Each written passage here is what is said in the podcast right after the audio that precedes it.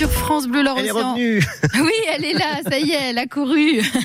Toujours en direct avec Nicolas euh, Creusel depuis Châteaubriand. Et vous nous présentez votre nouvel invité, Nicolas Dominique Bureau, je le disais, qui est pneumologue et secrétaire de l'association CPTS, Communauté professionnelle territoriale de santé pour lutter contre les déserts médicaux.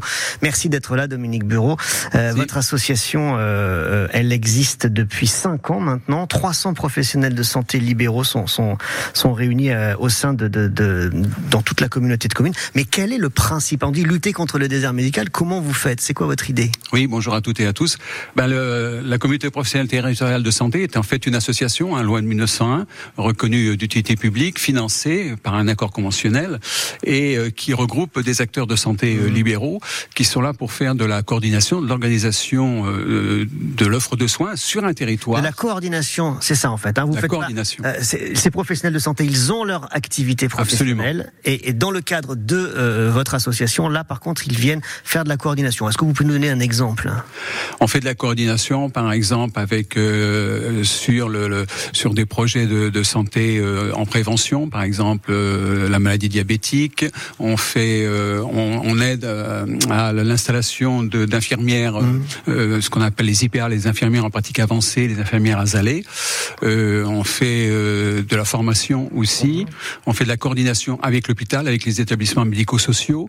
Donc c'est vraiment une communauté euh, pluriprofessionnelle et qui euh, englobe tout le secteur sanitaire et médico-social. Là, le, le panorama aujourd'hui, euh, Dominique Bureau, si on vient s'installer à Châteaubriand, on a du mal à trouver un médecin traitant, par exemple? Alors, on, on a du mal encore à trouver des des médecins traitants, mais ça s'améliore beaucoup. Grâce à la CPTS, nous avons facilité l'accès des patients aux médecins traitants qui n'en avaient pas, en, euh, en favorisant l'installation, en faisant venir quatre nouveaux médecins généralistes au sein de notre maison médicale, euh, ce qui a euh, diminué très nettement le nombre de patients sans médecin traitant. Et vous avez euh, un rôle particulièrement important euh, pour euh, ce qu'on appelle la médecine non programmée, des, des créneaux d'urgence un peu. Hein.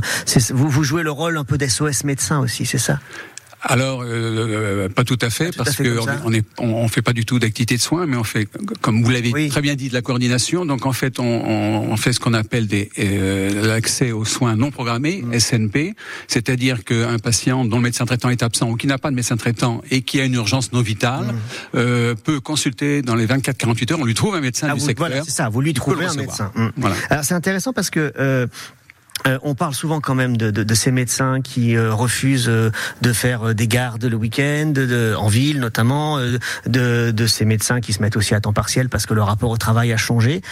Vous, vous avez trouvé des professionnels de santé qui acceptent de donner un peu de leur temps de manière bénévole, pas pour des soins gratuits bien sûr, mais pour cette coordination. Absolument. On a trouvé environ 25 médecins traitants qui ont accepté Mhm. de rentrer dans ce système, qui avec un numéro dédié, avec un, un agenda partagé, qui permet de prendre des euh, créneaux euh, d'urgence que les Mhm. médecins acceptent de voir en plus de leur patientèle euh, sur le secteur.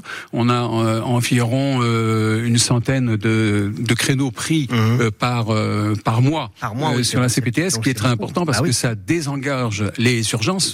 Temps de patients qui vont pas aux urgences. C'est les, les- les gens à qui Absolument. vous trouvez une consulte, et ben ils vont pas faire la queue dans les urgences Absolument. à Châteaubriand. Ça permet de désengorger les urgences. euh, Et vous faites aussi de la formation, et ça c'est très important. Je, je lisais formation en dermato, et euh, on peut en dire un mot parce que trouver un dermato, c'est euh, un casse-tête partout, euh, je crois, dans le pays.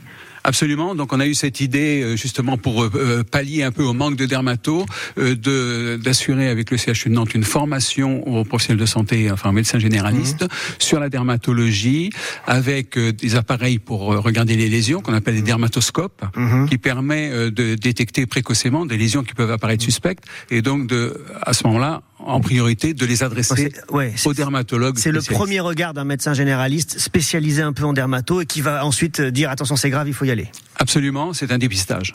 Je vous remercie beaucoup Dominique Bureau, on aurait pu en parler des heures parce que vous faites beaucoup beaucoup de choses, mais l'accès aux soins Oui, c'est très important sur Voilà. ce Je territoire. voulais dire qu'on est aussi la première CPTS des Pays de Loire Oui. à avoir eu l'accord conventionnel. On est 30 ans. donc euh, un peu, euh, oui, on est donc un peu euh, 50 ans. regardé. euh, on est remarqué et aussi remarquable. Euh, Donc euh, c'est très important. On est un peu le, Vous étiez les pionniers, euh, c'était il y a cinq ans et il y en a une trentaine désormais dans le département de l'Or-Atlantique. Merci beaucoup. Absolument, merci.